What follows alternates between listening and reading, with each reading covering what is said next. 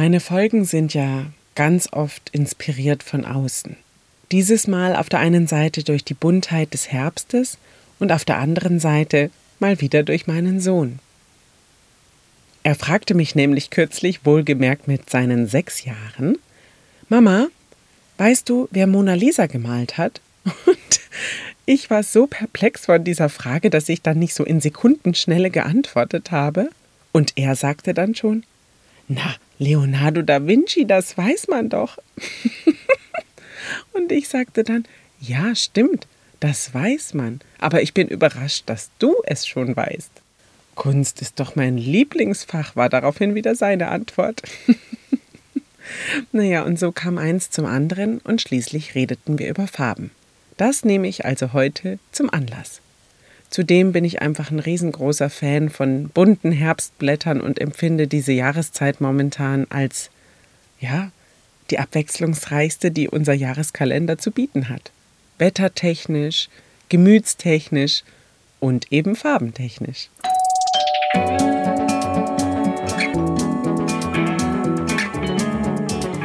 Nebenan, kennst du? Dein neuer Lieblingspodcast mit Geschichten aus dem Alltag für den Alltag um neue Blickwinkel für Themen, die vielleicht bisher gar nicht in deinem Fokus waren, zu finden, spannende Geschichten zu erzählen, Menschen von nebenan eine Bühne zu geben und vor allem um dir Freude zu machen. Los geht's! Viel Spaß! Ich werde dich heute aber nicht ausschließlich in die Welt der Farbenlehre mitnehmen, sondern wir werden eher gemeinsam ja, ein paar interessante Aspekte über Farben lernen. Alles, was so an Fragen seitens meiner Kinder kam, was ich aus der Kinesiologie weiß, da dort Farben natürlich auch eine Rolle spielen, Farben und ihre Bedeutungen im Allgemeinen und selbstverständlich auch, welche Farbe meine Lieblingsfarbe ist und warum. Grundsätzlich sei mal gesagt, dass Farben visuelle Eindrücke sind, die durch die unterschiedliche Absorption und Reflexion von Licht entstehen. Farben werden also durch die verschiedenen Wellenlängen des Lichts bestimmt. Das sichtbare Lichtspektrum reicht also von kurzen blauen Wellen zu langen roten Wellen.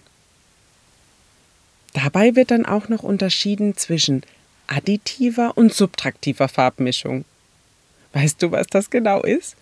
Ich dachte ja, dass ich es nicht weiß, was da genau unterschieden wird und habe mich deshalb belesen und will dich jetzt natürlich teilhaben lassen an diesem Wissen.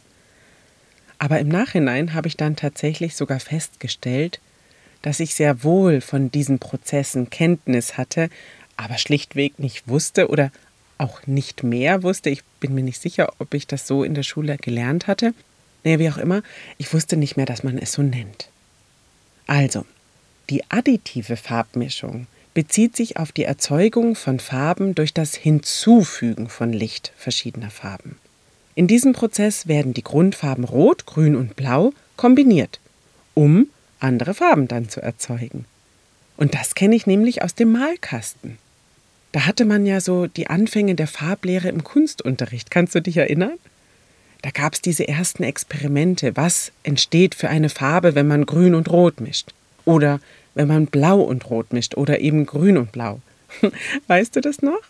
Dieses Wissen was daraus entsteht, ist bei den meisten wahrscheinlich tatsächlich ganz fest abgespeichert. Man weiß dann eben, dass zum Beispiel aus Blau und Rot lila wird. Und man weiß auch, wenn man alle drei Farben in der gleichen Intensität verbindet, dass dann weißes Licht entsteht. Dieser Ansatz wird übrigens häufig in Bildschirmen, Monitoren, Fernsehern und anderen Geräten verwendet, bei denen kleine Lichtpunkte zusammenkommen, um die gewünschten Farben zu erzeugen. Die subtraktive Farbmischung jetzt, die bezieht sich auf die Erzeugung von Farben durch das Entfernen bestimmter Farben aus weißem Licht. Dieser Prozess wird typischerweise in der Druckindustrie und bei Farbfiltern verwendet. Die Grundfarben in der subtraktiven Farbmischung sind Cyan, Magenta und Gelb. Und auch hier entstehen durch das Kombinieren dieser Farben verschiedene Farbtöne. Und wenn da alle drei dieser Farben vollständig miteinander kombiniert sind, in der gleichen Intensität, entsteht Schwarz. Und kannst du dich noch erinnern, dass man im Wasser, wenn man so den Pinsel ausgewaschen hat, irgendwann dann nur noch so ein undefinierbares Blau, Grün, Blau hatte? da kommen schon bei mir total diese Kindheitserinnerungen hoch. Ja, wo man sich so ausprobiert hat, welche Farbe mit welcher Farbe und so weiter. Und nee, am Ende war dann Schlammfarben über, ne? Farben können auf jeden Fall Emotionen ausdrücken, kulturelle Bedeutungen haben und in Kunst, Design und Psychologie eine Rolle spielen. Lass uns mal bei Fahnen starten. Denn jedes Land hat ja eine eigene Flagge. Und natürlich sind darauf auch Farben zu sehen. Unsere Deutschlandflagge zum Beispiel, die trägt, wie du weißt, die Farben Schwarz, Rot und Gold. Warum das so ist und wie es dazu kam, weißt du das auch? Also, die Geschichte der deutschen Flagge beginnt 1813. Überlieferungen zufolge entstammen die Farben der Uniformen des Lützowschen Freikorps, einer freiwilligen Einheit des preußischen Heeres, die als Widerstandskämpfer gegen Napoleon unter Führung von Ludwig Adolf Wilhelm von Lützow vorgegangen sind. Und diese Truppe trug schwarze Uniformen mit roten Vorstößen und goldfarbenen Messingknöpfen daher die Farben. Später hat man diesen Farben dann noch Bedeutungen hinzugefügt, nämlich das Schwarz steht für die dunkle Nacht der Besatzungszeit, das Gold für die Morgenröte am Horizont und das Rot für das Blut, das für die Befreiung vergossen wurde. Und wenn wir jetzt noch bei den Flaggen bleiben und uns auf die Nationalflaggen beschränken, dann ist wohl die bunteste Flagge, die es gibt, vermutlich die Nationalflagge Südafrikas.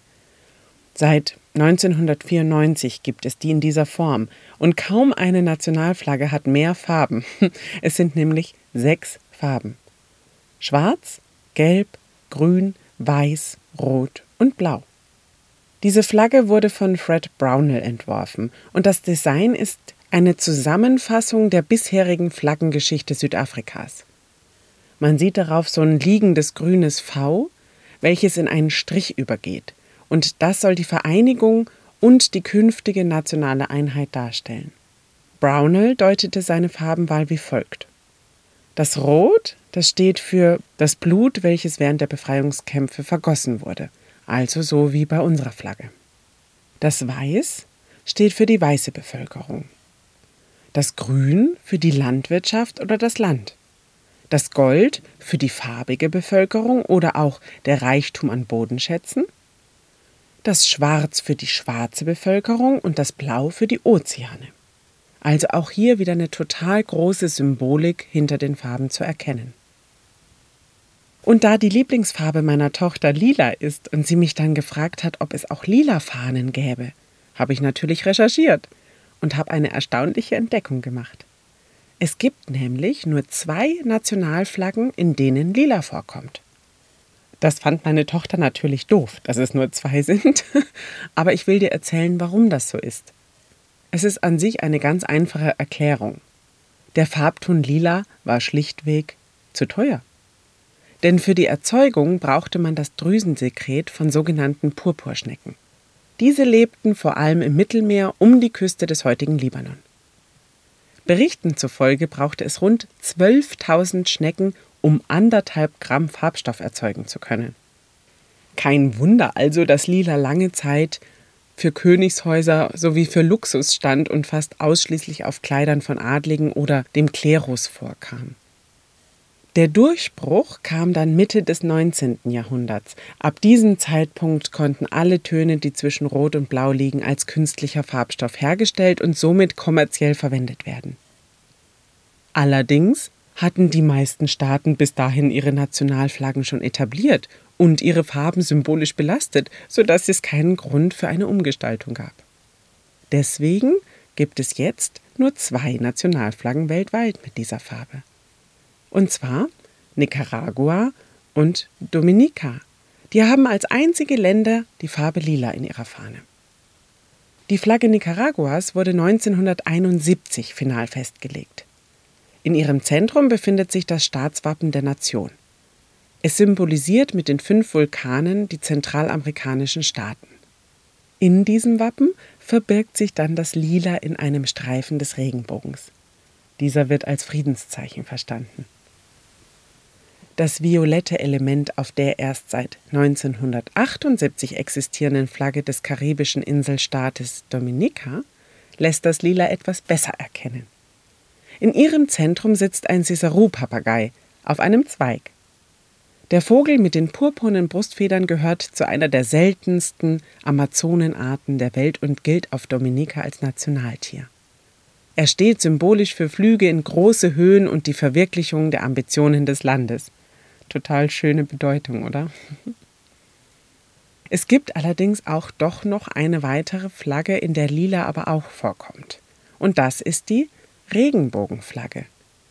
Diese ist zwar kein Nationalsymbol, aber dennoch eine international anerkannte Fahne der LGBTQIA Community und in der heutigen Zeit eine, wie ich finde, sehr, sehr, sehr wichtige und bedeutungsvolle Fahne, die Menschlichkeit, Akzeptanz und Toleranz ausdrückt.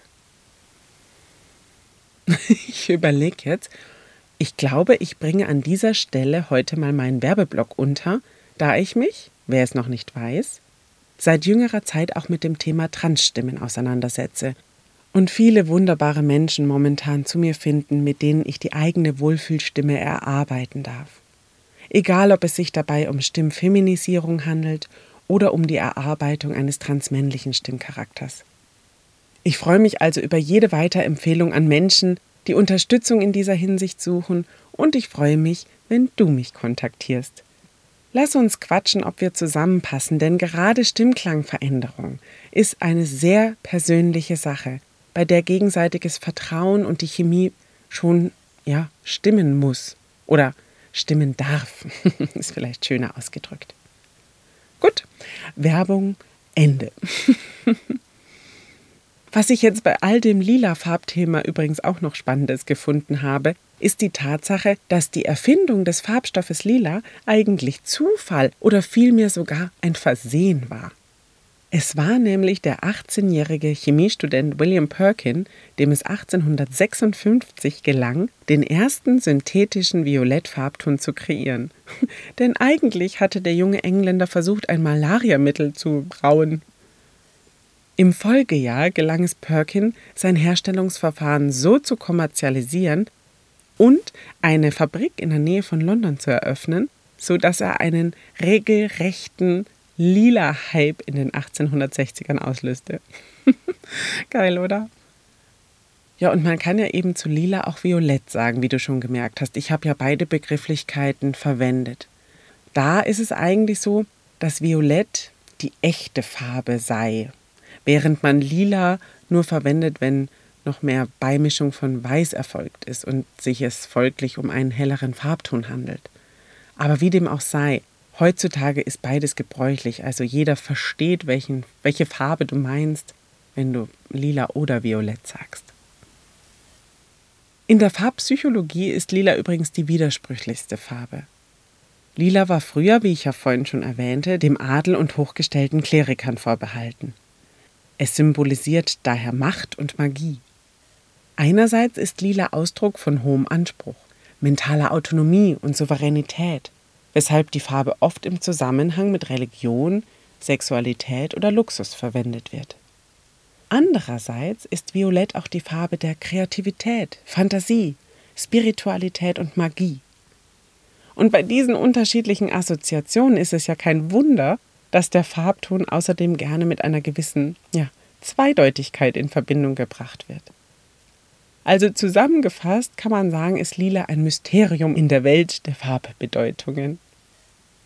Und da bin ich ja jetzt schon ganz tief drinnen in dem Thema Bedeutung von Farben. Deswegen gehen wir weg von den Flaggen hin zu ein paar Farbtönen. Rot. Rot steht für die Ne? Was hast du dir gedacht? Liebe, oder? Oder was würdest du antworten bei Grün? Grün steht für? Genau, Hoffnung, oder? Oder Sprüche wie das Leben durch die rosarote Brille sehen, grünes Licht geben oder den schwarzen Peter zuschieben. Dass Farben bei fast allen Menschen spezifische Verknüpfungen hervorrufen, bewusst oder unbewusst, ist in der Farbpsychologie seit vielen Jahren schon bekannt. Farben spielen eine sehr bedeutende Rolle in unserer Wahrnehmung und Kommunikation. Sie können Emotionen hervorrufen, Stimmungen erzeugen, Botschaften vermitteln und sie animieren auch zu verschiedenen Handlungen. Ebenso spielt der kulturelle Hintergrund in der Farbsymbolik eine Rolle. In Deutschland ist es zum Beispiel so, dass Schwarz eine typische Farbe der Trauer ist. Weiß dagegen symbolisiert Reinheit, weshalb die Braut bei der Hochzeit weiß trägt. In China ist es umgekehrt. Dort trägt man zur Beerdigung weiß. Oder in Südafrika steht Rot für Trauer. In China hingegen ist es die Farbe für großes Glück. Wir gehen jetzt mal zu ein paar Farbbedeutungen, wie wir sie in Deutschland vermutlich sehr eingängig kennen.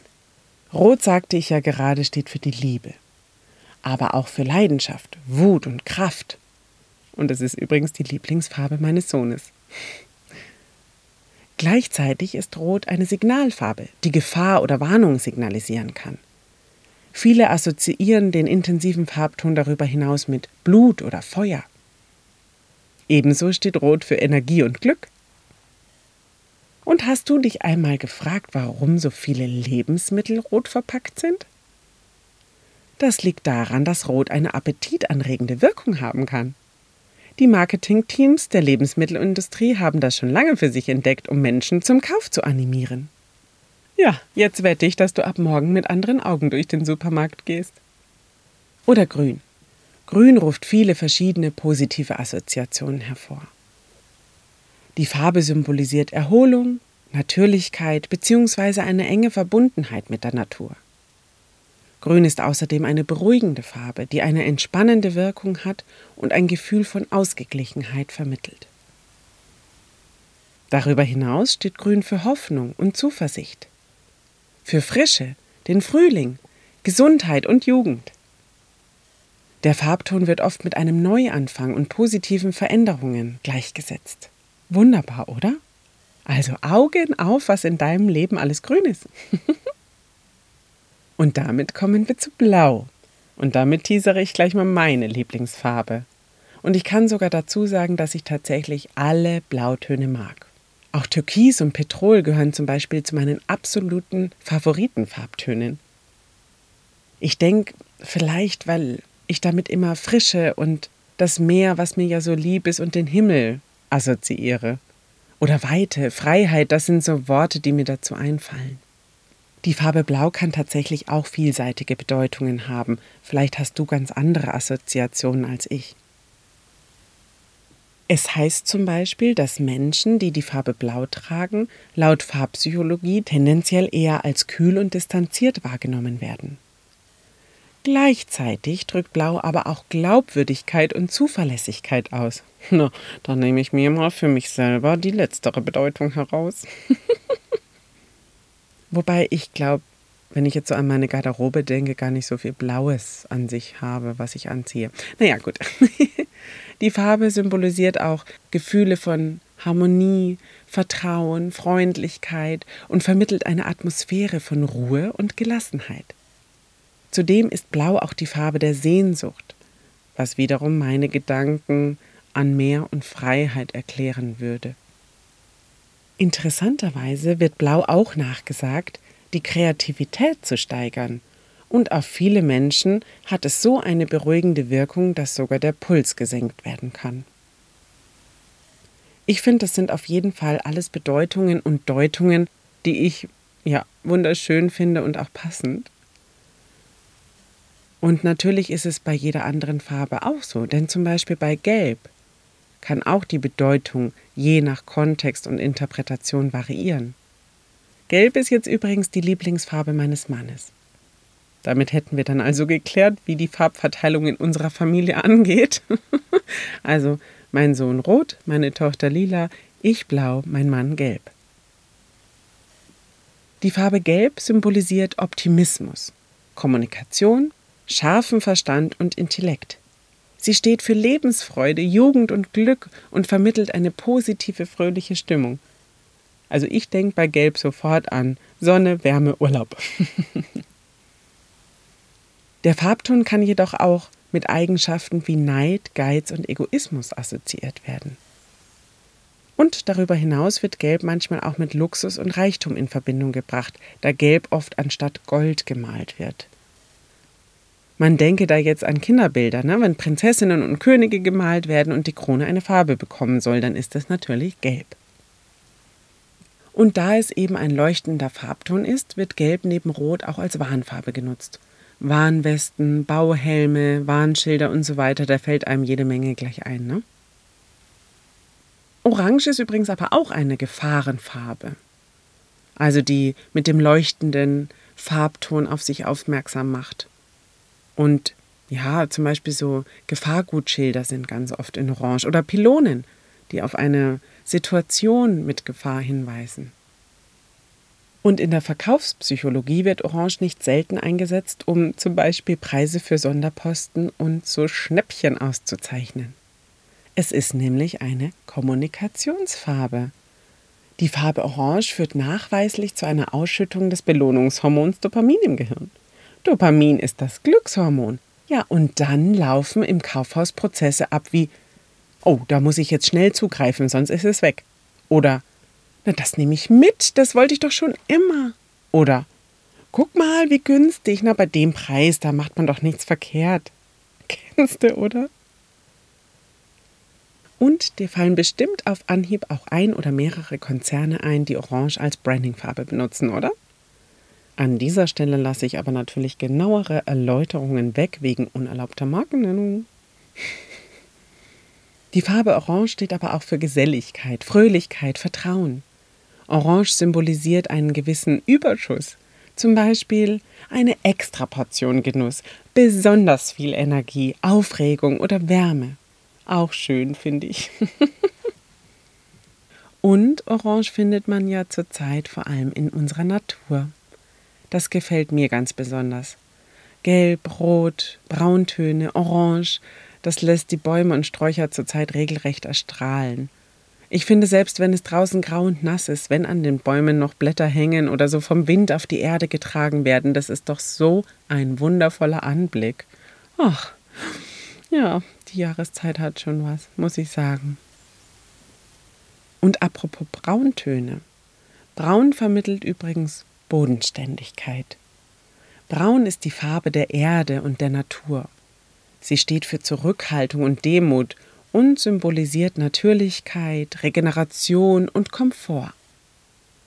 Die Farbe Braun wird ganz oft als gemütlich, beruhigend und geborgen, teils aber auch dann als altmodisch und spießig wahrgenommen. Darüber hinaus ist durch die Nazizeit bedingt Braun keine besonders beliebte Farbe im Sinne so der Lieblingsfarbe geworden, da sie einfach ja, einen ganz schrecklichen Background hat, politische Konnotationen und ja, negative Assoziationen hervorruft. Ne? Jetzt muss ich mal fragen, kannst du eigentlich noch? Denn ein paar Farben gäbe es schon noch, die ich ganz spannend finde. Zum Beispiel rosa. Eine Farbe, die ich als Kind ein wenig, na, ich möchte es mal sagen, ein wenig zu oft geliebt habe. ich konnte dann jahrelang kein Rosa mehr sehen. Also ich habe mich so regelrecht satt gesehen daran. Mittlerweile muss ich sagen, geht's aber auch wieder. Und seit meine Tochter neben ihrer Lieblingsfarbe Lila natürlich auch noch Pink und Rosa auserwählt hat, verstehe ich die Leidenschaft, die hinter der Farbe steht und für mich wahrscheinlich auch damals stand. Bei Schmuck zum Beispiel kommt jetzt auch meine Liebe zurück und ich finde momentan Roségold fantastisch. Die Farbe Rosa symbolisiert Lieblichkeit und Romantik. Traditionell wird Rosa häufig auch mit Weiblichkeit und Kindlichkeit in Verbindung gesetzt. Rosa wirkt irgendwie zart und verletzlich.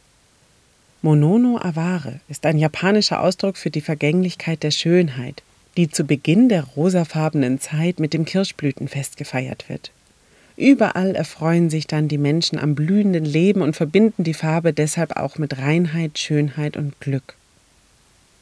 Eine bemerkenswerte Eigenschaft von Rosa ist ihre beruhigende Wirkung. Sie vermittelt ein Gefühl von Geborgenheit und kann beispielsweise helfen, Angstzustände zu lindern. Oder Weiß. Vermutlich hat jeder mehr als einmal gebannt dem Weiß der Wolken zugeschaut, die schwerelos vor dem grenzenlosen Blau dahinziehen. Weiß symbolisiert auch Reinheit, Leichtigkeit und Frieden. Wenn es hell wird, schwinden auch hier die Ängste. Man denke nur an das Symbol der weißen Friedenstaube oder an die weiße Fahne, die im Krieg geschwenkt wird. Die Farbe Weiß ist traditionell die Farbe der Reinheit und Unschuld. Sie ist ein starkes Symbol für Wahrheit, Sauberkeit, Vollkommenheit und Perfektion. Nichts strahlt heller als weißes Licht. Daher wird die Farbe auch oft mit dem Göttlichen assoziiert. Zugleich steht die Farbe für Neuanfang. Schnee ist weiß. Milch, die Babys trinken, ebenfalls. Und wegen ihrer Reinheit und Makellosigkeit wird Weiß von Ärzten im Krankenhaus genauso genutzt wie von Profiköchen in der Küche. Sie zeigt an, alles sauber und steril. Oder Sanitäranlagen sind wahrscheinlich weiß, um das Gefühl der Sauberkeit zu transportieren. Es gibt ja auch andere Farben, aber die meisten Waschbecken, Duschen, Wannen oder Toiletten sind in weiß erhältlich, oder? Weitere Bedeutungen, die der Farbe Weiß zugeführt werden, sind Gefühle von Klarheit, Offenheit, aber auch Leere. Deswegen gibt es vermutlich viele Möbelstücke, die weiß lackiert sind. Um Ordnung und Klarheit in die eigenen vier Wände zu schaffen, oder? Ja, und abschließend möchte ich jetzt noch auf die Farben Schwarz, Gold und Silber kurz eingehen, weil ich die einfach auch noch mag und auch alle drei mh, hm, zeitlos elegant finde. Ja, so möchte ich es mal ausdrücken. Schwarz ist für mich eine sehr starke Farbe. Sie symbolisiert Macht und Kraft. In unserem Kulturkreis wird die Farbe auch mit Trauer und Tod assoziiert. Sie kann Emotionen von Einsamkeit hervorrufen und durch ihren starken Kontrast auch eine gewisse Abgrenzung symbolisieren. Daneben steht Schwarz aber auch für Mystik und Eleganz.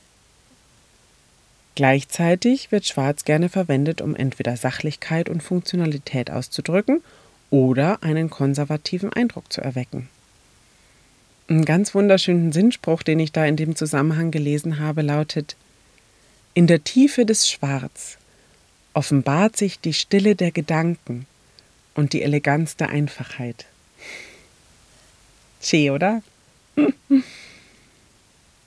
Und Silber versprüht ebenso einen Hauch von Eleganz, was es zu einer beliebten Materialfarbe in bestimmten Branchen macht. Ne? Da Silber Hochwertigkeit und Qualität symbolisiert, ist es ein Effekt, der beispielsweise bei Produkten wie Schmuck, Kleidung und Fahrzeugen zum Tragen kommt. Auch hier habe ich so was Schönes gelesen. Silber, das stille Echo des Lichtes, enthüllt die Schönheit im Schatten der Eleganz. Und gleichzeitig verkörpert Silber natürlich technologischen Fortschritt, modernes Design, Robotik, Technik. Naja. Ähnlich wie Blau kann Silber aber auch Gefühle von Kälte und Distanz hervorrufen. So viel dazu. Und zu guter Letzt jetzt noch Gold. Die Farbe Gold steht wie keine andere für echten Luxus und Reichtum. Gold wird oft mit exklusiven und hochwertigen Produkten in Verbindung gebracht. Sie symbolisiert Status, Macht und Ehre, ist aber auch die Farbe des Glücks und in der Kinesiologie steht sie für Wahl. Was ich damit meine? Es bedeutet, dass du immer die Wahl hast, entweder von vorne zu starten, neu zu beginnen, was zu verändern oder es zu lassen und, und, und. Gold kann aber auch Gefühle von Stolz sowie eine gewisse Eitelkeit ausstrahlen. Gleichzeitig schaffen Goldtöne eine warme, strahlende Atmosphäre, was man ja jetzt besonders wieder in der nahen Advents- und Weihnachtszeit zu sehen bekommt und auch zu spüren bekommt. Das Funkeln und Glitzern, die Lichter überall. Ach, dieser Gedanke ist doch jetzt ein wunderbarer Abschluss für diese Folge, oder? Dann gehe ich nämlich jetzt mal mit meinen Kindern Plätzchen backen bei all der Weihnachtsstimmung, die da kurz mal schon aufkommt. Und für dich war es wahrscheinlich auch erstmal genug Einblick in die Farbpalette des Lebens, oder? Und so bunt die Welt ist, so bunt ist hoffentlich auch dein Gemüt. Lass uns nach dieser Episode doch ein Experiment starten. Nach deinem heutigen neu erworbenen oder aufgefrischten Wissen rund um die Farben suchst du dir jeden Tag mal eine Farbe aus, die dich dann den ganzen Tag in deinem Tun unterstützt. Und du guckst mal, was das mit dir macht, okay? Wie das aussehen könnte? Du kannst entweder ein Kleidungsstück in der gewählten Farbe tragen, oder du könntest ein Lebensmittel, das die Farbe deiner Wahl hat, zu dir nehmen. Über Schmuck oder mit anderen Accessoires arbeiten oder einfach vielleicht mit einer gemalten Farbe, die du dir ins Sichtfeld hängst oder stellst oder wie auch immer.